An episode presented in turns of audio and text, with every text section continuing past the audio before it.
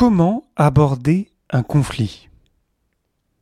Dans cet épisode, on va voir qu'un conflit a plus de chances de se résoudre lorsqu'on a l'intention de le résoudre justement et qu'on s'y prépare minutieusement. Le podcast Agile, épisode 261. N'hésite pas à t'abonner pour ne pas rater les prochains et à le partager autour de toi. Je te mets dans la description de l'épisode les sources qui m'ont amené à préparer cet épisode, ainsi que le lien vers mon serveur Discord pour échanger à propos de cet épisode, ainsi qu'un lien vers ma chaîne Twitch pour pouvoir échanger en direct. Je continue cette série sur les conflits, et dans cet épisode-ci, je te propose d'aborder le traitement d'un conflit. Comment est-ce qu'on se prépare à gérer un conflit, à le traiter pour arriver à en sortir grandi des deux parties du conflit? Alors pour rappel, un conflit, c'est comme une petite coupure qui peut s'aggraver si on ne la traite pas rapidement. Ça a un énorme impact sur notre capacité à être motivé, à faire les choses, à innover, à collaborer. On sous-estime souvent l'effort que ça prend de résoudre un conflit. Ça peut être très rapide, ça peut être très simple, ça peut être juste de dire Ah, je suis désolé, mais je me suis mal exprimé, qui est rapide. Et ça peut tomber, ça peut petit à petit s'escalader vers des conflits larvés, vers des guerres mondiales, on l'a vu il y a de cela deux épisodes, qui peuvent durer des semaines, des mois, voire même des années. S'il y avait une chose qui aurait un impact formidable sur la vie de nos équipes, ce serait de mieux gérer nos conflits. Et ce qu'on veut au final, c'est pas qu'on veut plus de conflits, c'est qu'il y en aura naturellement, ça fait partie de la collaboration entre humains, c'est normal. Ce qu'on veut, c'est plus de conflits résolus. Parce que quand on fait ça, on crée plus de confiance, avec tous les bénéfices qui vont avec. Alors pourquoi c'est important de bien se préparer lorsqu'on a un conflit avec quelqu'un? Mais ben Parce que si on arrive à échanger à un moment donné, si on n'est pas bien préparé, peut-être que ce qu'on va dire, ce qu'on va essayer d'exprimer, sera tellement pas clair, sera tellement pas ancré dans la réalité, que ça pourra aggraver la situation. L'autre personne en face de nous pourrait avoir le sentiment de ne pas être respectée parce qu'elle verrait une personne mal préparée qui partage des choses qui ne sont vraiment pas claires. C'est important de préparer pour ça. Et c'est aussi important de bien le préparer parce que peut-être que tout ça pourrait servir à rien en fait, si finalement on n'arrive pas à transmettre ce qu'on veut transmettre.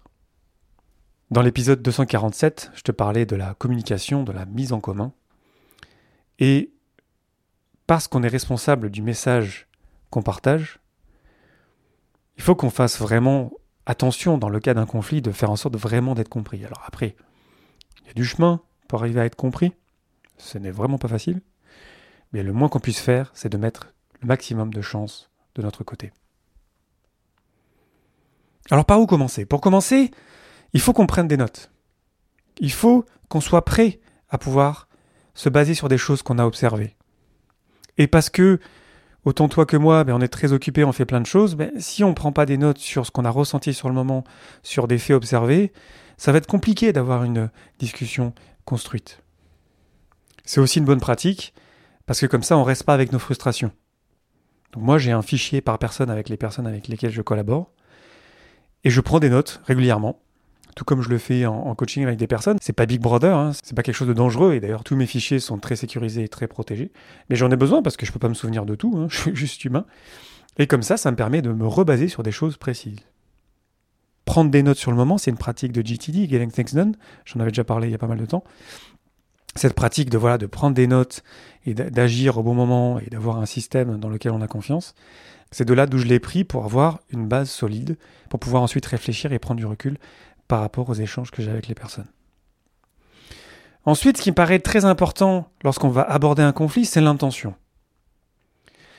L'intention doit être de résoudre le conflit. Si je m'engage dans un conflit, dans une discussion, dans un échange à propos d'un conflit que j'ai avec quelqu'un, et que mon intention c'est pas de le résoudre, ben, ça va pas aider à le résoudre évidemment. L'intention doit être de recréer la confiance de nouveau. Et donc, si je me rends compte que je vais m'engager dans une discussion et je me rends compte qu'en fait, mon intention, c'est pas ça, c'est de forcer la personne à faire quelque chose, c'est de blâmer l'autre, ben, ça va pas aider à résoudre le conflit. Évidemment, je sais que c'est évident, mais L'intention, voilà, tout part de là. Donc il faut qu'on y aille avec l'intention de résoudre ça, d'aller de l'avant, de recréer la confiance. Parce que c'est lorsqu'on aura de bonnes relations entre nous qu'on aura de bons résultats. Donc c'est capital l'intention. Ensuite, on se prépare. Bien se préparer, prendre le temps pour ça, mettre ses pensées sur papier en se basant sur les notes qu'on aura prises pendant euh, les jours, les, semaines, les mois euh, passés. D'ailleurs, à propos de ces notes-là, pas besoin de faire ça compliqué. Hein. Moi, mes notes, euh, personne ne pourrait les comprendre parce que c'est moi qui je les note à ma manière et ce serait incompréhensible pour personne. C'est juste histoire d'avoir une petite base. Mais ensuite, il faut quand même qu'on se pose et qu'on réfléchisse. Alors, c'est quoi là qui m'a touché? C'est quoi? Que j'ai envie de demander à la personne pour résoudre ce conflit On peut se faire accompagner pour ça. Je conseillerais toujours de se faire accompagner. Moi, je me fais accompagner moi-même. On pourrait aussi d'ailleurs aller en médiation. Je te ferai peut-être un épisode sur la médiation un jour. Mais là, mettons que je prépare ça tout seul ou je me fais accompagner pour préparer ça. Maintenant, maintenant comment bien préparer ça? Et pour ça, je te propose, tu as vu le titre de toute façon, la roue de l'expérience. La roue de l'expérience, au début, quand j'ai préparé cet épisode, je me suis dit en fait, bah en fait, c'est comme la communication non violente. Ce sont les quatre étapes entre guillemets observation, sentiment, besoin, demande. Mais en fait, non, c'est plus que ça. C'est un peu différent, c'est évidemment inspiré, il y a des, bases communes, mais je trouvais qu'il y avait des éléments intéressants qui pourraient peut-être t'intéresser. Et puis aussi, la communication non violente, c'est un grand sujet, c'est vaste, comprendre ses besoins, comprendre ses émotions. C'est une mission de vie, quoi, quelque part. Ça se fait pas comme ça en deux coups de cuillère à peau. Et c'est pour ça que je trouve intéressant ce format de la roue de l'expérience parce qu'il est assez simple et peut-être que ça peut être une première étape pour ensuite aller vers la communication non violente qui est plus large, qui est plus profonde, qui est plus encore plus intéressante, je dirais, qui se limite pas évidemment à l'observation, au sentiment, à besoin et la demande. C'est un voyage vers intérieur, vers la compréhension de ce qu'on est euh, soi-même. Et c'est passionnant. Et je pense peut-être que la roue de l'expérience pourrait être un premier pas. La roue de l'expérience, elle contient quatre éléments qu'on essaye de clarifier pour soi-même avant d'avoir cet échange à propos du conflit qu'on a avec la personne en face de nous. On capture ce qu'on voit, les faits, les données, ça c'est commun évidemment à la communication non violente. On capture ce qu'on veut, ce qui est aussi commun à la communication non violente. On capture aussi ce qu'on ressent, encore une fois, c'est aussi dans la communication non. Et on capture aussi l'histoire qu'on a dans la tête. Donc, les faits, ce qu'on veut, ce qu'on ressent, et l'histoire qu'on a dans la tête. Et d'ailleurs, euh, la roue d'expérience, j'ai fait des recherches pour trouver des sources. J'ai pas trouvé des sources très claires. Alors, a priori, ça vient de Gervas Boucheux. Je sais pas comment prononcer son nom. Euh, c'est euh, à partir du livre Clear Leadership How Outstanding leaders make themselves understood. Alors je ne sais pas si ça vient de là, il y a des sources un peu contradictoires. Je te mettrai plein de liens, encore une fois, dans la source de l'épisode de tout ce que j'ai trouvé. Maintenant, peut-être que tu trouveras la source ultime, mais pour l'instant, je n'ai pas réussi à mettre la main dessus malgré beaucoup de recherches. Mais bref, ce qu'on a, c'est donc ce que je vois, les observations, les faits, les données. Ensuite, c'est l'histoire que je fais dans ma tête. Ensuite, c'est ce que je ressens. Et ensuite, ce que je veux. J'aime bien cette idée de ce que j'ai dans la tête. Et ensuite, j'ai encore creusé le fil de euh, ce modèle et j'en ai trouvé un autre qui est, euh, qui est bien complémentaire, qui est très similaire, mais après, voilà, ça reste des, idées générales, tu vois, c'est pas de la révolution, tout ça. C'est un autre modèle qui s'appelle la roue de la pleine conscience ou la roue de la connaissance. The Mindful Wheel en anglais. Et là, on a la même chose, on a ce que j'ai noté, ce que j'ai observé, on a aussi ce que j'ai ressenti, ok On a donc ce que je pense, ce que je veux et aussi ce que je vais faire. Et dans le modèle de la roue de la pleine conscience, on a, encore une fois, ce que j'ai observé, on a aussi ce que j'ai ressenti, on a aussi ce que je pense. Et là où c'est intéressant, c'est que ceux que j'ai notés et ceux que j'ai ressentis, I notice and I feel, en fait, c'est égal à ce que je pense. Donc, ce que je pense, c'est un mélange de ce que j'ai observé et de ce que j'ai ressenti. Et quand j'ai préparé cet épisode-là, ah ouais, en fait, tout ce qu'on a dans notre tête, et je t'avais fait des épisodes sur euh, ce qu'on pense, le, monde qu'on a dans la tête il y a quelques semaines de ça. ben je sais pas, ça a beaucoup de sens en fait de se rendre compte qu'il faut qu'on décompose ce qu'on pense. Et je trouve ça intéressant que à la fois la roue de l'expérience et à la fois euh, la roue de la pleine conscience, à la fois rend visible ce que j'ai observé, à la fois ce que j'ai ressenti et aussi l'histoire que j'ai dans la tête. Pour se rendre compte que finalement, ben en fait voilà, il n'y a pas de vérité unique. La vérité n'existe pas finalement. Mis à part évidemment si on parle d'une vérité scientifique, mais lorsqu'on a un conflit entre nous, j'ai ma vérité, t'as ta vérité, et finalement il n'y a pas de vérité unique. Ou alors si on la définissait, t'en aurais une partie, j'en aurais une partie. Et tout le challenge, c'est d'arriver à mettre nos vérités sur la table et se rendre compte que, en fait, ah oui, d'accord, ça c'est ma vérité, ça c'est ta vérité, je me rends compte qu'il y a un écart, je me rends compte que je ne voyais pas les choses de la même manière, je n'avais pas compris ton intention, etc., etc. Donc ce que je pense, c'est le mélange de ce que j'ai noté, ce que j'ai observé et ce que j'ai ressenti. Et ça permet de sentir la différence, de prendre du recul, de se rendre compte que, ben voilà, tout ce qui est euh, dans ma tête, c'est dans ma tête, et tu ne veux pas le comprendre, c'est normal, c'est dans ma tête. Dans le modèle de la pleine conscience, en plus de ce que j'ai noté, ce que j'ai ressenti, ce que j'ai pensé et ce que je veux, il y a aussi ce que je vais faire. I will. J'aime bien que ça soit là aussi, pour revenir à l'intention de la résolution du conflit. Si je m'engage dans un conflit ou dans un échange et je ne veux rien faire pour l'améliorer, honnêtement, je suis pas sûr qu'on va arriver à le résoudre. Et peut-être que faire des choses, c'est juste donner une autre chance à la personne. Ça va juste être l'écoute. Ça va juste être, ouais, on va se re-rencontrer une nouvelle fois pour vérifier. Ça pourrait être juste, je vais m'engager à faire en sorte de recréer la confiance avec toi. Donc je suis engagé dans cette résolution de conflit. Donc je vais faire quelque chose. Et j'aime bien ça. J'ai l'impression que ça manque un peu finalement aussi dans la communication non violente en général. Je me rends compte que si je te demande un truc, c'est-à-dire que moi aussi je vais faire quelque chose. I will. Donc j'aime bien que ce soit là. Ces deux modèles vont bien ensemble, ils se complètent bien. Qu'est-ce que j'ai remarqué? Qu'est-ce que je ressens? Qu'est-ce que je pense? Qu'est-ce que je veux? Qu'est-ce que je suis prêt à faire? Et quand je prends mes notes là sur mes fichiers dont je te parlais, qui sont sécurisés, euh, qui sont que pour moi, c'est que je mets en haut de chacun de mes fichiers, je mets ce modèle-là. La roue de la pleine conscience. Et du coup, si je sens que j'ai quelque chose à partager avec quelqu'un, j'ai une espèce de petite euh, liste de choses que j'ai pas encore abordées avec la personne. Et lorsque je vais échanger avec la personne, je vais me souvenir de mon intention. Je vais me souvenir de ce que j'ai remarqué. Je vais me souvenir de ce que j'ai ressenti. Je vais séparer ça dans ce que je pense.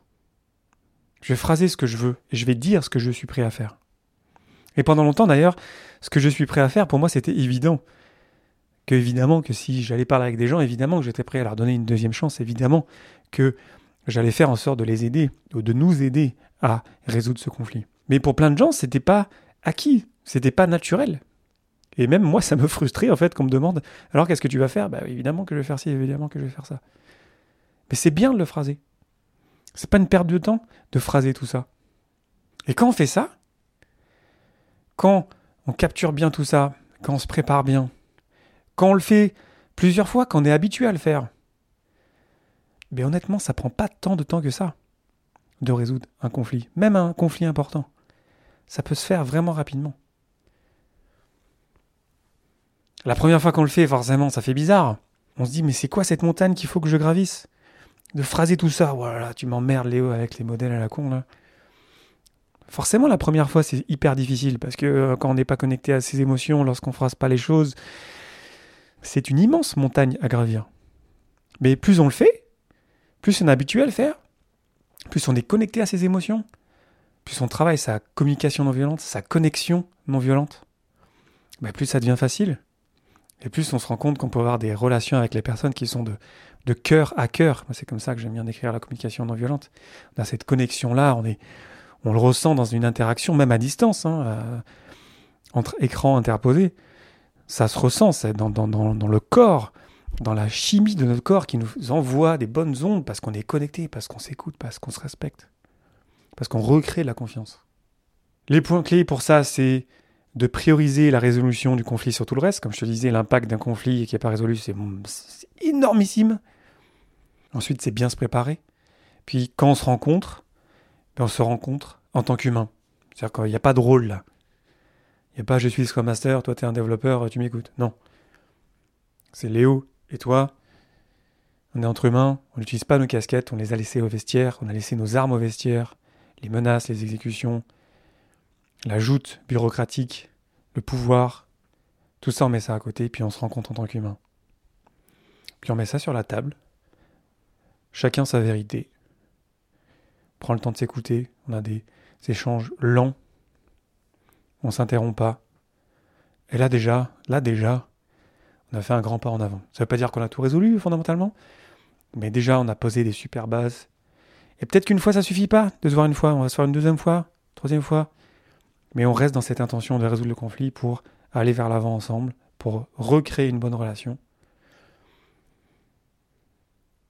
Et quand on se retournera dans quelques semaines, dans quelques mois, dans quelques années, on se dira, ah, en fait, c'était trop bien, en fait, ce qu'on a fait.